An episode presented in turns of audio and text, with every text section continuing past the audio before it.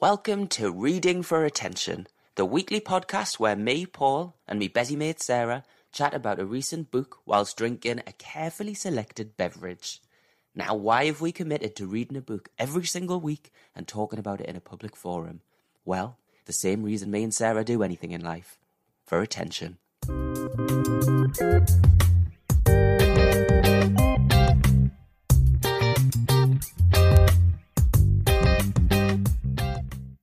Hello! Hello! It's one of those Wednesdays for me. Woo! That's the plan. It's really sunny and I'm having a drink and we're going to go to the pub straight after this.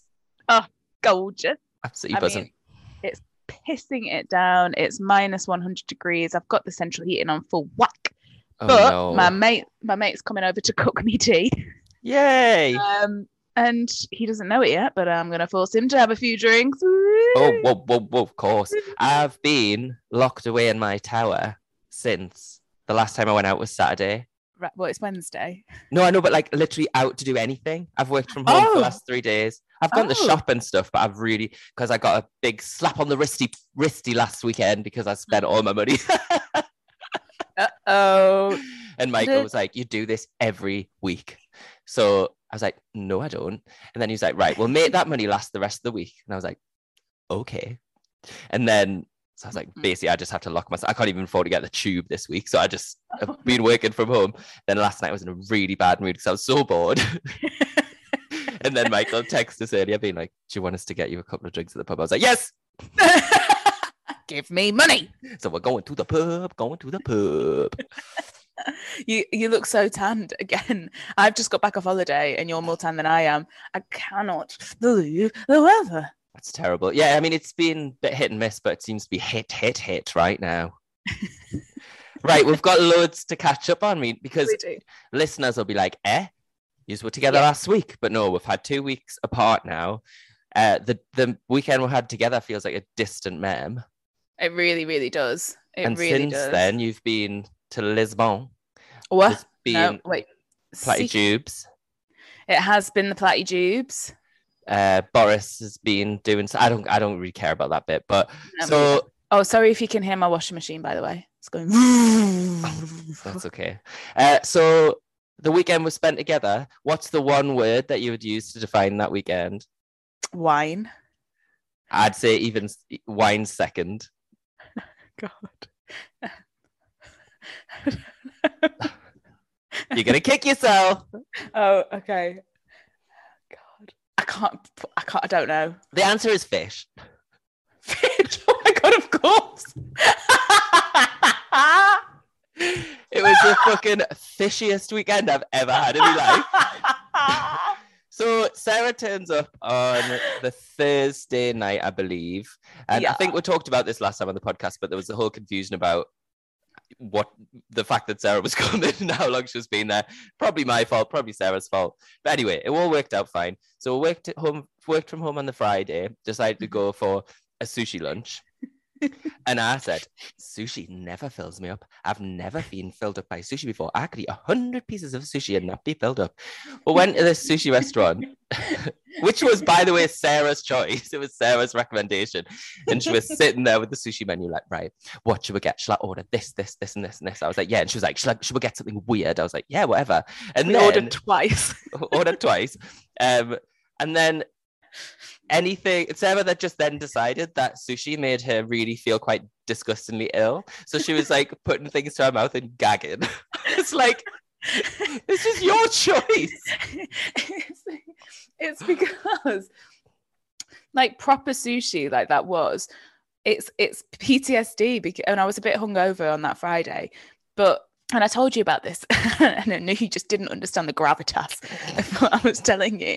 But when I was in Tokyo, I was eating sushi on the most incredible hangover. Like I've never, ever been hungover like it. And I was just putting these bits of nondescript pieces of raw meat into my mouth. And I was so hungover and had to go and be sick at one point because I ate cod sperm, which wouldn't recommend. Unknowingly, wasn't it? Unknowingly. Unbeknownst to me, I just popped a bit of cod sperm in my mouth, and then as it was gliding down my throat, the person I was with was like, that's cod sperm. So I was like, and then just too many of those factors aligned. The Venn diagram, it was overlapped too much. It was almost a full circle moment back to me being in Tokyo with that hangover and vomiting in a very nice Japanese toilet. So yeah, I was struggling. Yeah, it was great. I mean, she ordered eel at one point, and then she just got it. She's like, oh God, I can't do this. I was like, okay, but you ordered it. And then she put it to her mouth and go, bleh. I was like, no, don't do this to me. This is my local sushi restaurant. Do not vomit eel on the floor. But anyway, so it gets through that. I think I had it in my head that it was all you can eat, but it wasn't. So we just kept ordering loads. And then I got back to the flat and I just felt like I'd eaten concrete just before it set, and it molded into all parts of my inside and hardened. I've never felt so full and heavy.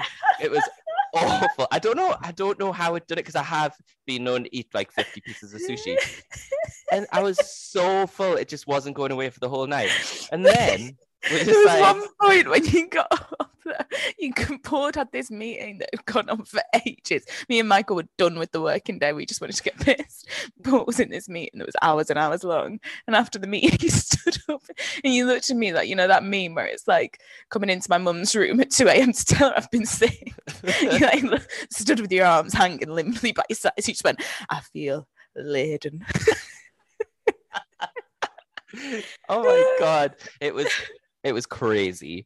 And then anyways, that night we'll go for dinner. This is why I've got no money. Went for dinner in this really posh Hampstead pub, and we're drinking rosé, which by the way I haven't been able to stop drinking since. I'm an influencer. Yeah. And ordered a fucking fish platter. So I had a fish platter. Then the next day was Michael's big B-day lunch. Where are we going? Ah, a fish restaurant. What did we have? Ah, a fish platter again. And then went on a massive night out. It was ridiculous. I've not been able to look at a fish the same since. So that is so funny. I think what's happened is from the podcast episode where you told me your dream meal and you said you wanted a fish tower, that's embedded into my memory. So now every time I'm with you and we're out for dinner, I'm like, fish? Would you like some fish? What's your catch of the day, sir? Cod sperm, is it? We'll take a lot. God, well, I tell you what, that seafood tower, I'm fine for that at the minute. I think it's going to be a couple of years before I'm after that again. God, I went to Portugal and ate lots more fish. Did you? Right. Yeah. So yeah. So after the beautiful weekend, you went to Portugal. Tell us about Portugal.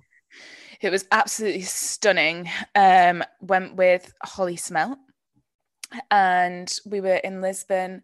First of all, we were really panicking because it was all of that bullshit going down at airports. So for the first time in our lives, we were early and we got to the airport like 3 hours in advance and then breezed through it. And we'd been up since like, I don't fucking know, 5 a.m. or something for a flight that was at midday. And then we got into Stansted and it's just filled with the local scum. And I'm only joking, I'm part of it. I get to say that about my own scummiest of it all. Went to the Wetherspoons, bought 2 mimosas for £20. Fucking hell. I know. And then the holiday began. And it was just wonderful. It's dirt cheap in Lisbon, very beautiful. It did rain sporadically. However, the UV was at 9, which I don't think I've ever experienced outside of Asia. What does that mean? Like, I don't think UV gets the UV exposure. Like, we don't get higher than like 3 in the UK. Oh, is it out of 10? I think it's out of 11. That's random. Yeah, I don't know. Maybe it's on a scale of 1 to 11. So I did get quite sunburnt, which is a success. Mm-hmm. And ate loads of fish, drank loads of green wine for €1 a glass. It was wonderful. Yeah, green wine. It's when the grapes are plucked prematurely, or they're just dead sour. But it wasn't sour wine. It was just like zingy. It was delicious. So yeah, I was drinking gallons of that every day. And then obviously the flight home was delayed by 2 hours and 59 minutes. Do you know how many hours it needs to be before you get a reimbursement, Paul? I think I can have a guess. Yeah, 3 hours on the dot. So, yeah, we got in at, I don't even fucking know. It almost ruined the holiday. Oh, no. So it was one of those. It was delayed before you got on it? Yeah, so we got a message being like, this flight is delayed now, won't be taking off until midnight, and we were meant to be landing at 12:30. So we're like, wicked. We were at the airport. Like, that's absolutely class. So went through all of the what bollocks you have to go through. Had a McDonald's and then laid on the floor of an airport until midnight. It was just wonderful, with extreme sunburn at that point. But yeah. Oh, and then also I did think, I've been on some rickety flights in my time, but I've always just been like, oh, well, like, I'll be fine.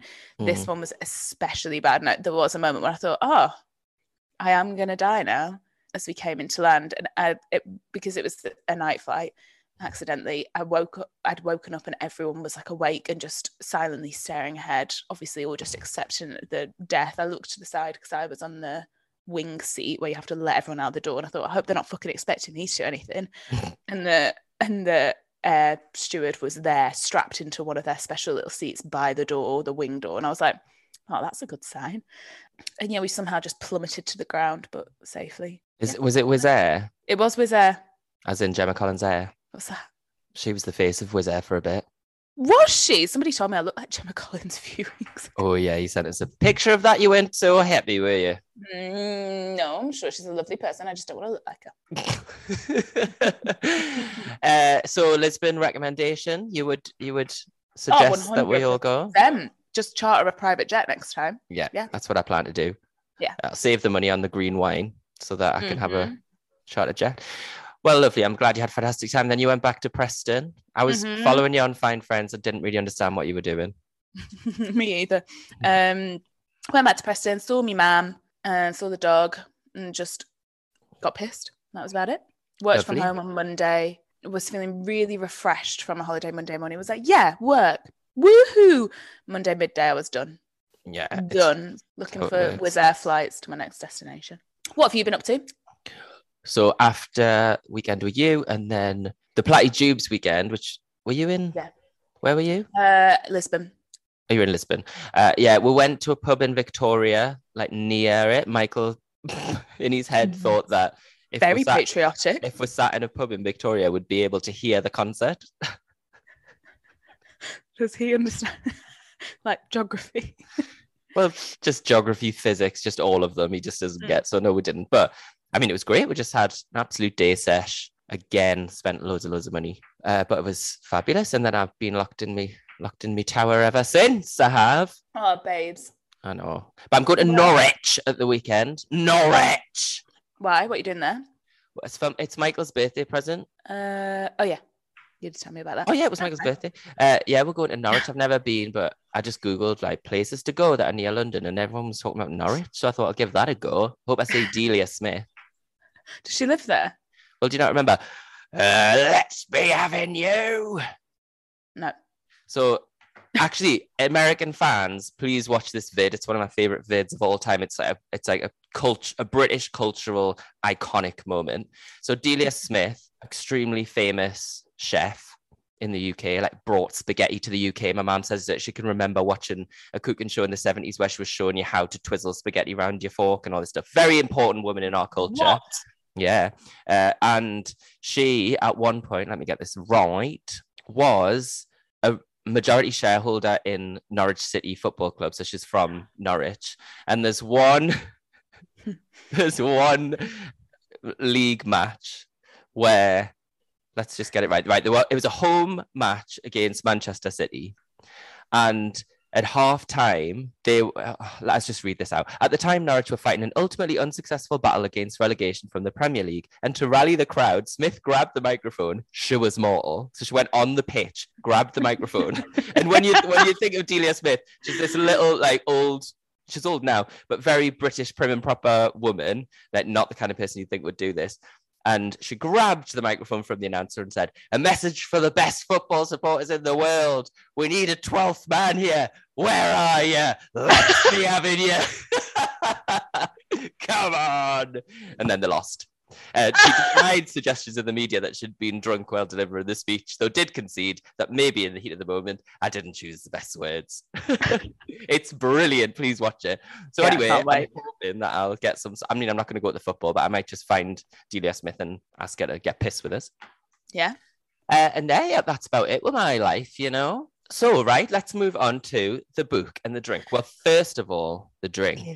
Yes. So, as you'll remember, last week I told you about a bar in Newcastle called Mr. Lynch, and then I remembered after Googling it, it's part of the apartment group, and they've got quite a few bars in Newcastle, and they did this drink called the Dip Dab Teeny, because we're reading The Candy House by Jennifer Egan, so I thought, candy.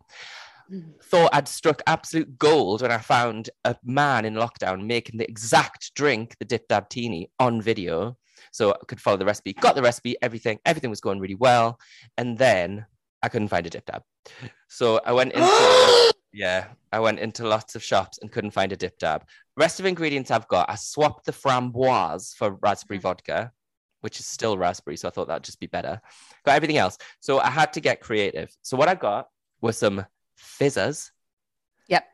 So I got some fizzers, crushed them up in the pestle and mortar. I really felt like a kingpin of some sort, into a sherbet. I couldn't find anything with sherbet. So basically, I just wanted some sherbet. And then the Dip Dabs also have those red lollies, and I didn't have that. So, right, what I got was... I think it is. I don't know. Right, I'm going to open this up. Close your eyes, and as soon as you know what it is, say... How am I going to know? My eyes closed.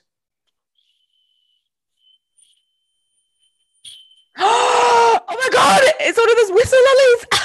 It's a melody pop. It's a melody pop. Wow, what a blast from the past. They just don't make sweets like that anymore. They don't? Well, clearly. Drink it. Yep, you're absolutely right. You're holding it in your hand. Drink your drink through that then. Ah, how do I do that? I don't know. Mm. No, but what they used to do is put the Dip Dab lolly in the top. So I did everything. I shook my crushed cocaine fizzers into the drink, and it looks like the surface of Mars because there's like little bubbles on it. But anyway, I think I've done a pretty good job. It tastes delicious. I'm gonna stick my melody pop in the top. Oh, it tastes lovely, doesn't it? It's grad. It's grad. Yep, similar situation. I went and bought Chambord.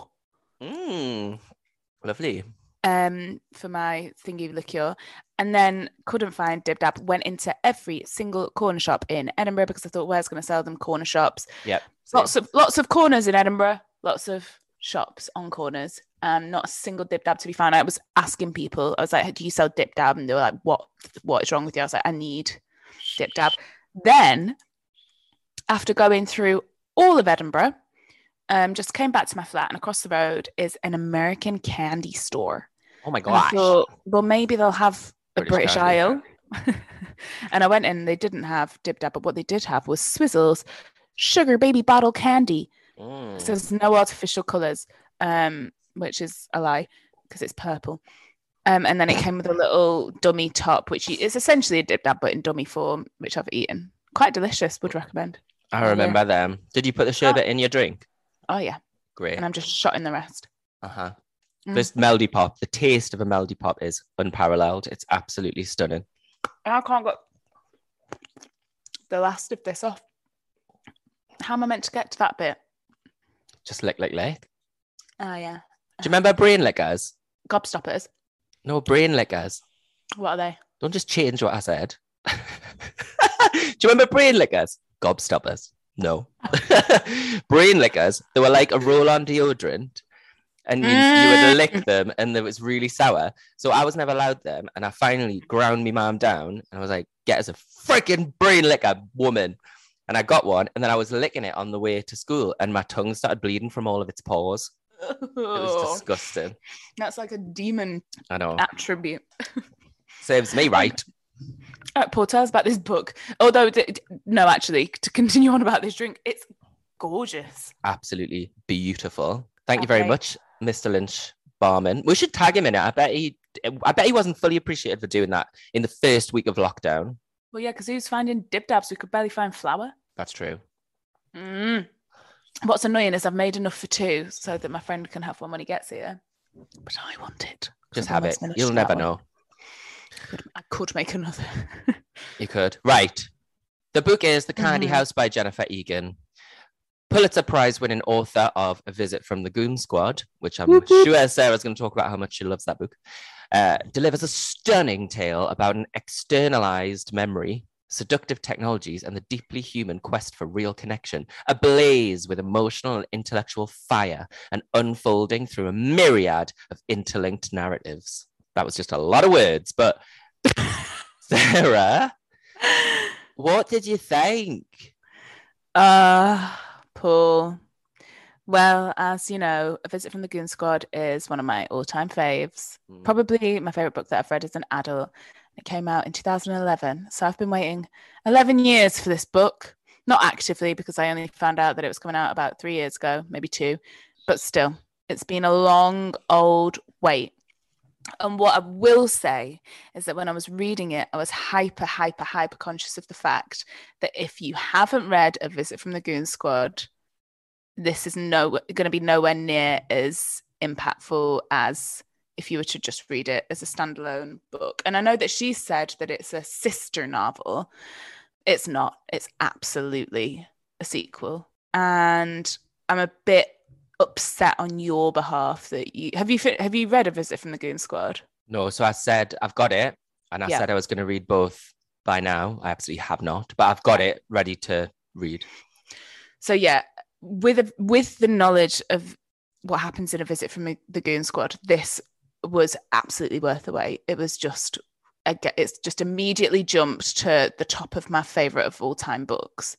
But I know that as a standalone, it just won't be anywhere near as good. Where to start, Paul? Where to bloody start? Jennifer Egan, I am going to really nerd out in this podcast. Go for it. I hope that's okay. So she gave an interview with, I think it was Google, back in 2011 when A Visit from the Goon Squad came out, and she said that the book, she hadn't intended to write it with a narrative arc. It just had to fulfill three different objectives. Right. And the first one was that each chapter would be about a different character. The second one was that each chapter would technically be different from all of the other chapters. And the third objective would be that each chapter would be able to stand on its own. So you could just read it independently of the rest of the book and it would work as a piece of literature.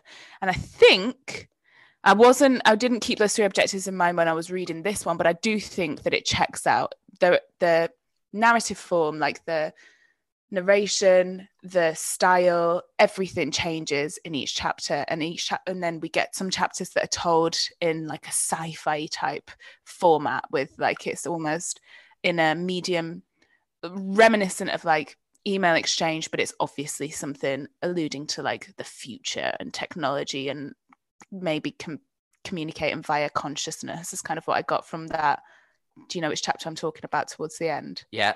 So I think it did fulfill all three of those objectives again, which I enjoy. And the reason why I enjoy it, and I mean, the thing is with these books, why they work is because whilst all these chapters stand individually on their own, is that together they form an overarching narrative. It isn't a linear timeline, and there isn't, like I say, a linear sort of format or narrative style.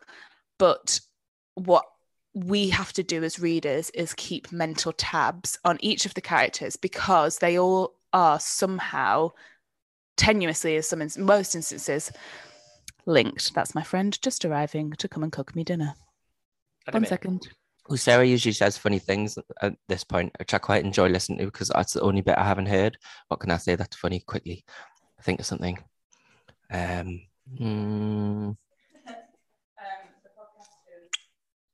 My favourite joke is one where it's a visual joke, so it's not going to work. Imagine me holding up my hand when I say this, and there's nothing in my hand, right? What? Oh, fuck, I did it the wrong way around. I ruined the punchline. Anthony's done this before. Okay, what's green and invisible? Then I'm holding up my hand with nothing in it.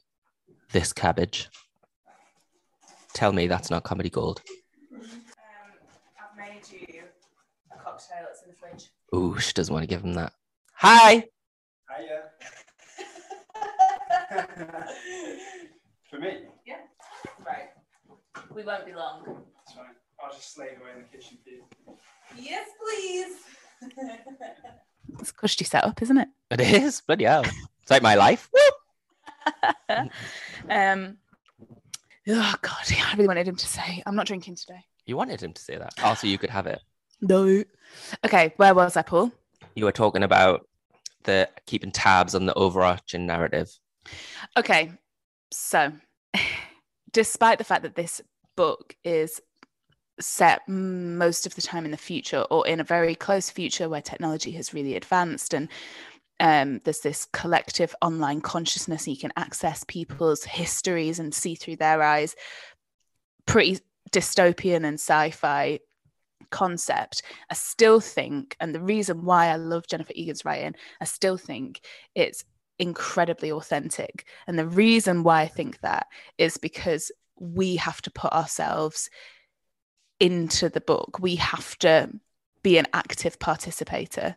So if we want to try and find the narrative arc, like if we want to try and find the overarching story, we've got to keep all of these mental tabs on everyone and be like, oh yeah, I remember that name. Why do I remember that name? Oh, because they appeared as someone's son who just came in and grabbed a breakfast bar 3 chapters ago or whatever. And because if we fulfill that role, we then get more out of it and we therefore feel important to the narrative. And I think what she's trying to get at in making us do that is that we're all obsessed with ourselves and trying to find out the truth around like the things happening in our lives. And it's like this ongoing search. We don't just get things fed to us the way we would do in a more normal story, like narrative. And because of that, there is just this overwhelming sense of realness. But like, without me, this book couldn't exist. And I suppose it's the authenticity is like, it's reiterated again in the fact that as individuals, it's the center of our own narratives and the center of our own universes, which is why I'm trying to say that we're so important to this. And that's why it's authentic, is the fact that we only meet people in this same fragmented way that we get these characters' lives. So we either meet them at a certain point. We might know people for our entire lives, or we might meet them at a certain point and just get little bits of their current life story, do you know what I mean, without getting all of their history and then also their future, which we do get a lot of in this book. And that's why I think you have to have read A Visit from the Goon Squad to fully get it, because you get a lot of the rounding off of characters in this book, whereas in A Visit from the Goon Squad a few of the same characters appear and it's left very open-ended as to like what happens to them. But I think that's obviously reflective of how we live our lives. We interact with people at most of the time quite a superficial level, and we get to know what's happening in their immediate context, but we don't know anything really deeper than that unless we become really good friends with them, and then at which point they're just sort of absorbed into our like universes anyway. So my point is that despite it being quite science fiction-y, which I normally don't like, and dystopian, which I do like, because of this user interactivity that we have to assume in order to truly make sense of the narrative, it becomes so authentic, and that's why I love it. I'm really glad that you've just said that it's better if you read the first one, because I looked at Goodreads and everyone was like, no, you don't have to read it at all. It's a totally separate book. And I was like, oh, please don't say that. Because I think the time has come after however many episodes, 28 episodes, where we are just on different plages. We're on different plages. Because I had minimal idea of what was going on at basically any point in this book. Oh my God. I felt it was one of those ones where I felt so stupid. Like I just had no idea what was happening. And I think what you've just said about the book has made mm-hmm. me like it so much more already. Like what you've just said about that book is the most interesting thing about the book for me by far. And it like makes sense. But I think the things that you like about it, I found really difficult. So mm-hmm. Like you, I'm not huge on sci-fi and stuff. And I sort of understood what had happened. So they have this externalized memory where you can, some guy had invented this thing where you can basically upload your memories onto some ether and then you can access them at any time or something like that. Like, so you can go back and look at what happened when you can't even remember. Yes. To me, it felt like that, you know, that episode of Black Mirror mm-hmm. where they have cameras in their eyes. It felt like that. That's what I was picturing, which I thought was an interesting concept. It's definitely not, I'm not the target market for things like that. I don't find it that interesting. The idea of uploading your memory onto an external, I don't really care about that. I don't know. And I don't think it's that radical of an idea. So I was excited to see how that played out in the world. And that's where I got lost. I was finding it difficult to understand how it was playing out in the world because it was jumping timelines. We were moving characters all the time. And what you've just said about the characters, you have to be an active participant, and that's how you do meet people in life. Number one, I hadn't thought about that as a concept, and maybe I'd have enjoyed it more if I had thought about that. But I didn't feel like I had the tools to be an active participant. I was reading a name and thinking, I know that name is somewhere in the book, but it would take me fucking ages to remember who that was. I don't have the book, so I can't even scroll back. I'd have to use, and I didn't know who was who and what was going on. Like that bit where they were on some island and she was getting shot. Like I was like, what the hell is going on here? And yeah. I think my biggest criticism, or the thing that I enjoyed the least about the book, was that we never stayed with anyone long enough to care about them. So I just didn't care about any. Well, is that fair? It's not that I didn't care about them, but we were going through quite like the minutiae of their lives for about 3 pages. And I was like, well, I don't know who this is. So I certainly don't care about the minutiae of their lives yet. Mm-hmm. And then you don't give me a chance to care about them anyway, because then they're gone. Like that was how I was feeling. And also most of the characters are insufferable as people. They're just not good people. Yeah, maybe. I just felt like it was way more about ideas and like intellectualizing things rather than like letting us enjoy characters or get to know characters. And I was just so confused. Like I Googled after, like, you know how on Girl, Woman, Other, people have drawn these interconnecting images of where all the characters are. I thought, I'm going to do that. And then I thought, actually, even if I did that, I still wouldn't have a clue what's going on. So okay. Yeah, I just didn't get it. My favorite thing about it by far was the different styles. I could just, for what it was, I could read the style of writing. My favorite was the emails.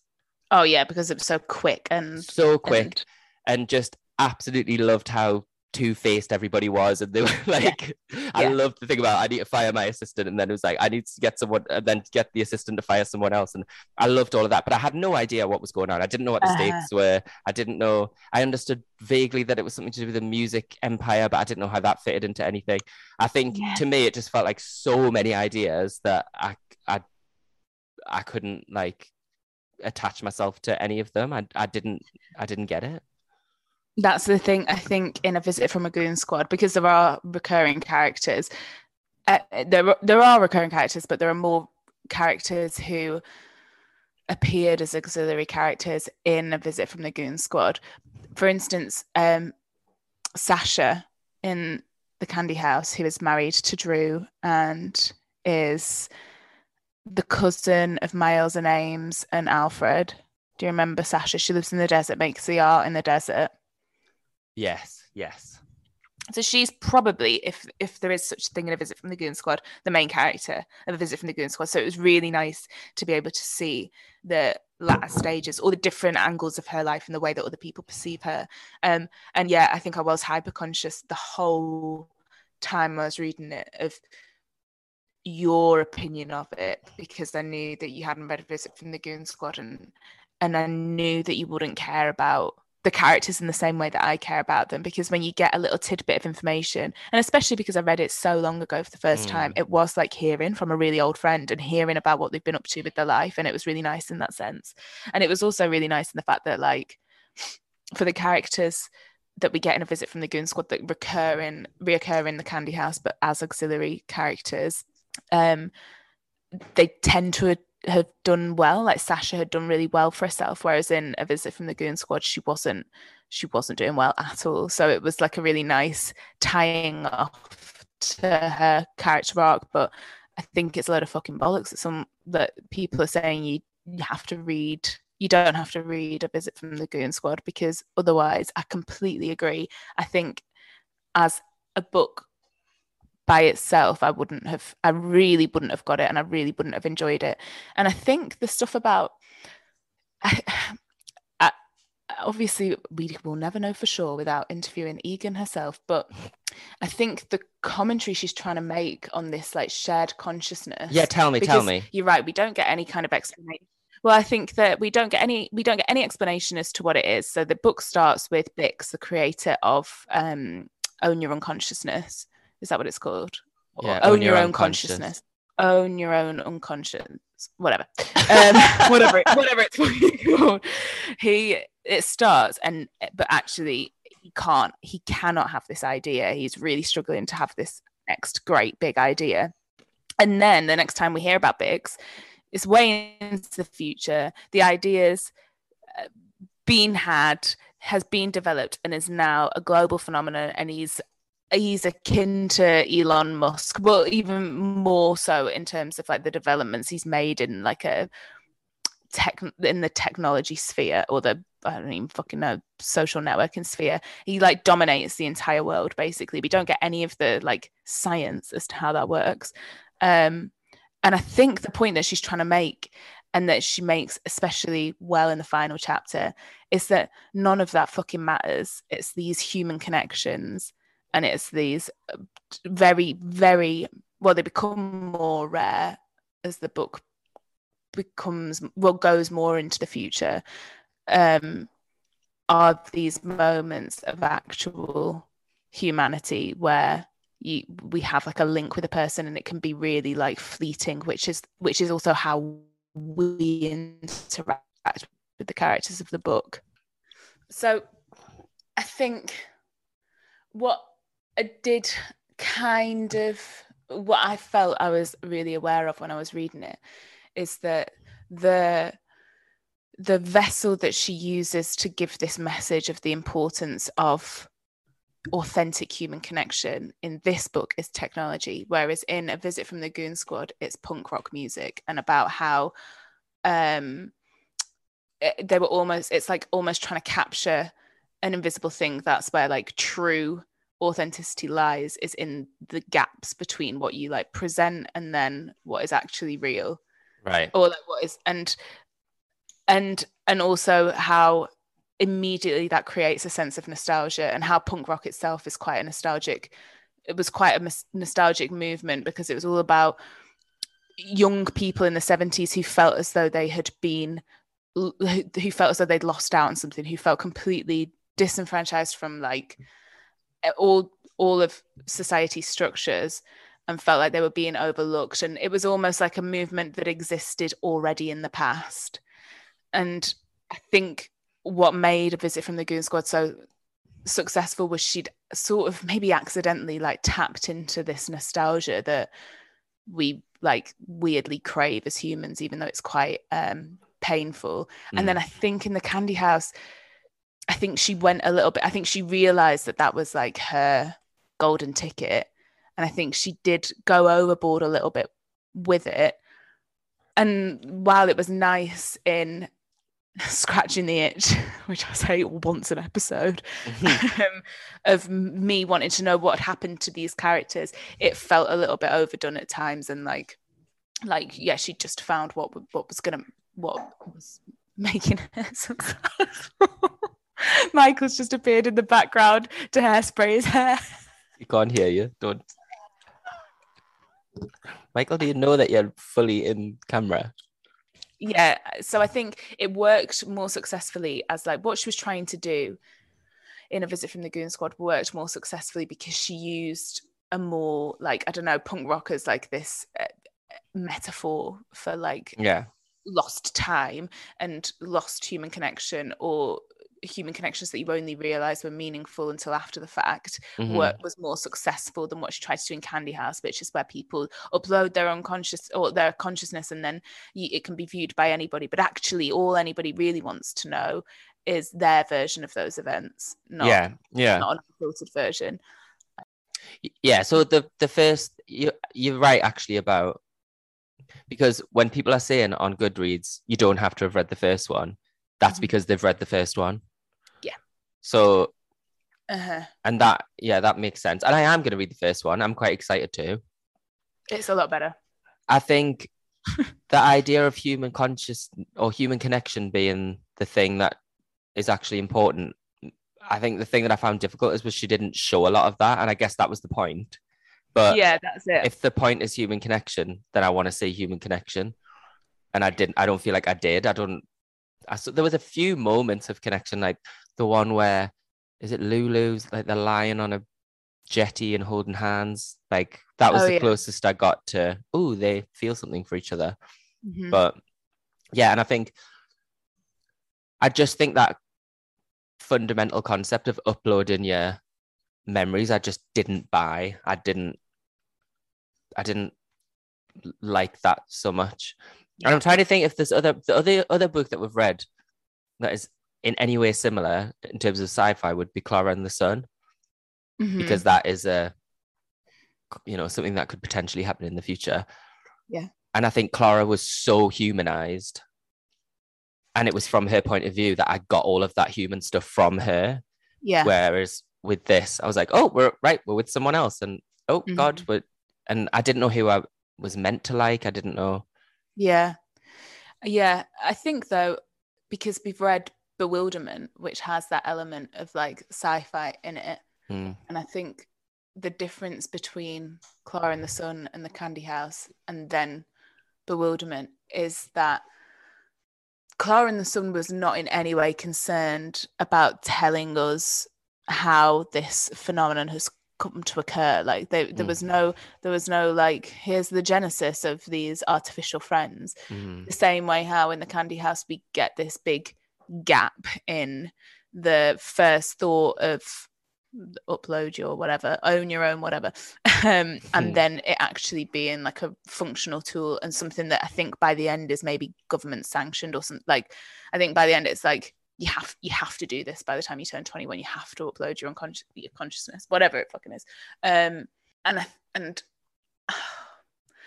obviously incredibly biased, and I do appreciate the fact that without the like care that I have already for most of the characters that already existed in A Visit from the Goon Squad, it's just a bit of a mindfuck because we don't care about it enough to let it confuse us.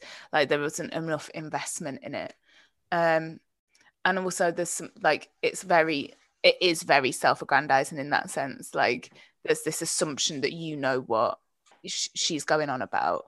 There's this assumption that you've read the first book, and I'm going to refer to it as the first book because it is a sequel, but on less on the content and more on like the technical level, do you not just think that some of it was absolutely like spun gold?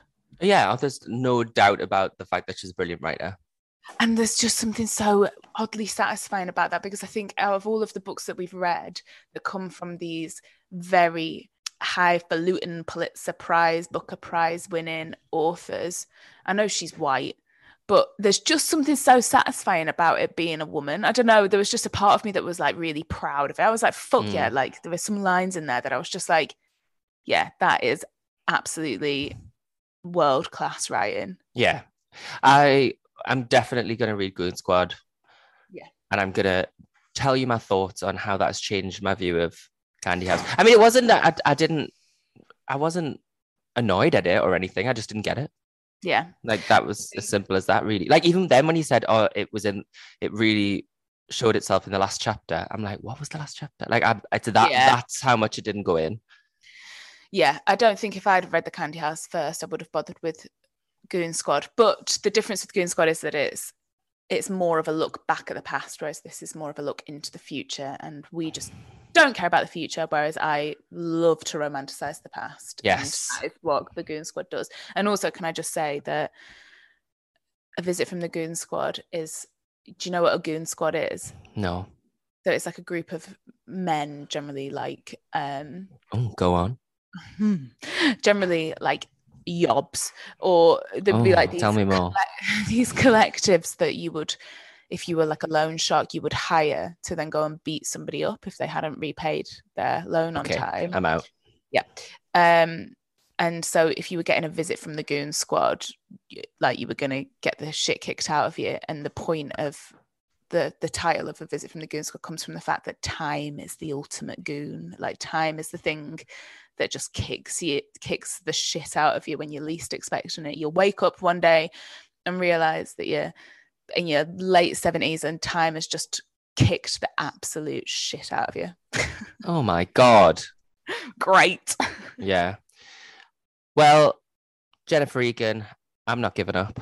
I want to become a fan because I like what you were saying there. You're clearly is the word anorak? Oh, like I might put that wrong. What, something you wear in the rain? Yeah, but also isn't it someone who like knows? Oh, whatever. But the fact that you'd said that you'd listened to her and she'd said this and you had the objectives in mind, and blah, blah, blah. I love shit like that. I love being obsessed with stuff to that point. I like being like, well, yeah, but you don't know about this. But because I had none of that context, that was really hard. So I'm going to get the fucking context. That's what I'm going to do. I'm going to get the context. Get it, bitch. Yeah. So, and I'll let you know as soon as I've read it. Can't wait. Okay. Thanks, Jennifer Egan, my baby. Love you, Jenny. She signed my book before it was mine, but still.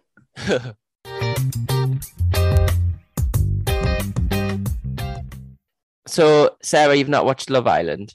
No, I've not had the time, but I am going to binge it this weekend. Yeah. Are you a big Love Island fan? Yeah, I love it usually. Although, no, I took a couple of years off. I did the first, I'm going to say 3 series. Took a solid few series off and then came back to it after the series that was in winter. So right. Okay. So I'd never watched the old ones, and I wish I had, because that's when they'll get mortal and fight. So much better.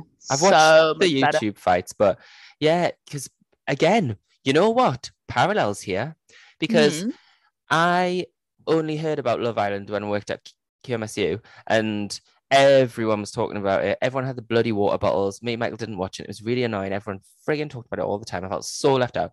Someone started watching it and was really into it for a bit. The first one I watched was Danny Dyer. I just imagined her dad. I was like, was he in it? But even then, I don't think I fully made it all the way through. I think I ended up, and then the next one made it even less of the way through. And then the winter one, my God. And then this one, I've watched an episode and a half and I'm like, I don't know about this. It's so boring. It is so fucking boring. I know you have to build up to Casa Amor where they all get cheated on, and I get that, and I'll watch that. But the build up is, and they must have people in their ears saying, you have to say these exact words. Do you want to go for a chat? This is where my head's at. My head's scrambled. But or do you think they just pick up that vernacular and well, I think it is a Love Island dialect. Like I think it's part of the Fiat 500 Twitter vocabulary now, and people use that. A bit like drag vocabulary. Life. Exactly. And so now it's actually a bit more like seamless now. Whereas mainstream. I do think the first episode, like the first series that used that kind of vernacular, that was probably quite groundbreaking, and then it caught on Twitter, and then the producers were probably like, yeah, we've got our own fucking Love Island language now, so let's keep hammering this. But then I think what's happened, it's like a catch-22, it's just fed into the cycle, and it gets stronger and stronger and stronger, and now that's all these people can talk in. Yeah, it happens with drag, and I don't know if it's right or wrong, but when people are like, yes queen, I'm like, aren't you white? I don't know if you can. There's something about it. I feel like drag. A lot of what drag queens say is because a lot of drag queens in the US are black, then it's appropriated by white drag queens, and then it's appropriated by white gay men, and then it's appropriated by everybody. But I don't know if I'm just being like a killjoy about it, but I'm just, if one more white person says to me, "Yas queen, house down boots," I'm like, I don't know if that's okay. Is it okay? Well, I don't know. Me neither. I don't say it for a reason. Oh, my parallel, sorry, was to say that maybe it's because I haven't read The Goon Squad, i.e. watched most of the first series of Love Island, that now I'm finding it harder to get into. Yeah, maybe. God, we are really bridging highbrow and lowbrow culture, aren't we? Yeah, highbrow being Love Island. Yeah, exactly. Lowbrow being needless to say, thanks for pointing out the obvious. Yeah, but I'll watch it and I'll catch up. I suppose it is difficult. And do you know what? The first few episodes of every single Love Island series goes the same in terms of reception. People say, well, they're not last year's group. And it's like, well, no, babe, because you've watched one episode instead of 7 weeks. So just give it time and you'll soon see them as really tanned, really muscly family. Yeah, yeah. And the thing in the first episode as well is they were like, oh, there's a twist. Because usually it's the five women have to stand there in the bikinis and heels, and then the men come out and appraise them, and then they have to step forward. And so it's just, there's something very cattle show about it all. And they went, oh, there's a twist this year. And I thought, oh, finally, the women are going to be in the position of relative power. Oh, no. Yeah. The public just voted who they wanted to be together. So they didn't even get a choice, any of them, which is obviously bollocks because now none of them really care about each other. Anyway, I'm taking it too seriously. I'll try to keep going. And if you start talking to me about it, I'll probably find it more funny. Okay. But, and just on that point, my friend from work, Charlotte, long-time listener, recommended a podcast, which is, I've only had one episode so far, but it's really interesting. It's called Unreal. I know you can't listen to that until you've listened to all of our episodes. So, well, they won't know about it until they get to this one. Yeah. In 50 years' time, right? Listen to Unreal. It's a Radio 4 podcast with Dolly Alderton and someone else. I know, but it's all about the history of reality TV. So the first episode's all about Big Brother, and they interview like producers on Big Brother and stuff. And then it goes, yeah. So I'm quite excited. I think it's 10 episodes. So thanks, Charlotte, for that rec. Even though you're wrecking our unreal podcast. Everyone. Yeah, literally. So yeah, listen to that. Right. Okay. Shall we talk about next week's book? Yes, please. Right. I apologize in advance for butchering this author's name. Let me get it up. It's called. The book, that is, not the author. They aren't in it. A Passage North by Anouk Arud-Pragasan. Yes. And it was written in 2020. Well, it wasn't written. I don't know when it was written, but it was published in 2021. And it was shortlisted for the Booker, but we know who won it, don't we, Paul? The Promise by Damon Galgut. The Promise by Damon Galgut. Gets me every time. So it is set in Sri Lanka and it follows the end of the Civil War. And yeah, I've not started reading it yet, but Rob's going to be dead good. I have set us a bit of an impossible task with the drink, I'm afraid. Love that. Googled what is popular booze in Sri Lanka. One standout winner, Arak. Have you ever heard of it? Absolutely. It's probably a rolling R, Arak. Oh my God, it looks like cod sperm. It's whiskey. Oh, bugger. We've avoided whiskey this whole time. It's coming for you, bitch. Oh, wait. There's a different drink called Arak that looks... That's so weird. I spelled it A-R-A-K, and the first thing that came up is a cup of literal cod sperm. But you're talking about A-R-R-A-C-K. I am indeed, yeah. Oh, okay. Go on. We're going to be drinking a drink called Alia, which is... I don't know how to say this word. Ceylon. It's a Ceylon. That's Ceylon. Where my ancestors are from. It's the old word for Sri Lanka. Sorry, they used to be called Ceylon. Yeah, you're Sri Lankan. Yeah, I'm Punjabi. If you go back a few generations. Wow. Mm-hmm. God, I am just Preston. So it's Ceylon Arak and ginger beer and a slice of lime. So basically. Do I have to find some friggin' Arak? Where do I go? Yeah. I don't know. You've got more chance in London than I do here. Couldn't True. Even fight well. But it's Sarah, it's made from the fermented sap of coconut flowers. Should I ferment my own coconut flower sap? I was going to say, don't you have that in London? Oh, yeah. Bottom, just growing in the meadows. So, but are you just going to get, realistically, whiskey? Oh, well, I'm going to try and find it. I'm going to go. Do you know where I'm going to go, Paul? Where? Waitrose. All right, I'll have a look there. I'll have a look there. So, say that again. We want Arak with ginger beer and what? Just a slice of lime. Oh, so what was the other one you talked about? Alia? That's it. That's the name of the drink.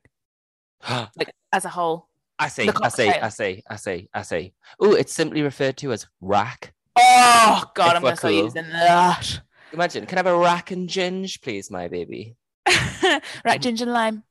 Rack, ginger, and just a slice of lime. You know what Dorit from Housewife said? Can I have, what vodka should I order? Belvedere. Can I have a Belvedere soda, 3 limes? No, I'll start again. A Belvedere soda, 3 lemons, carcass out. Carcass out. What's that soda water? Carcass out. Like, I don't want those lemons floating in. I just want you to squeeze lemons and get the carcasses out my fucking Belvedere. Isn't that so hot?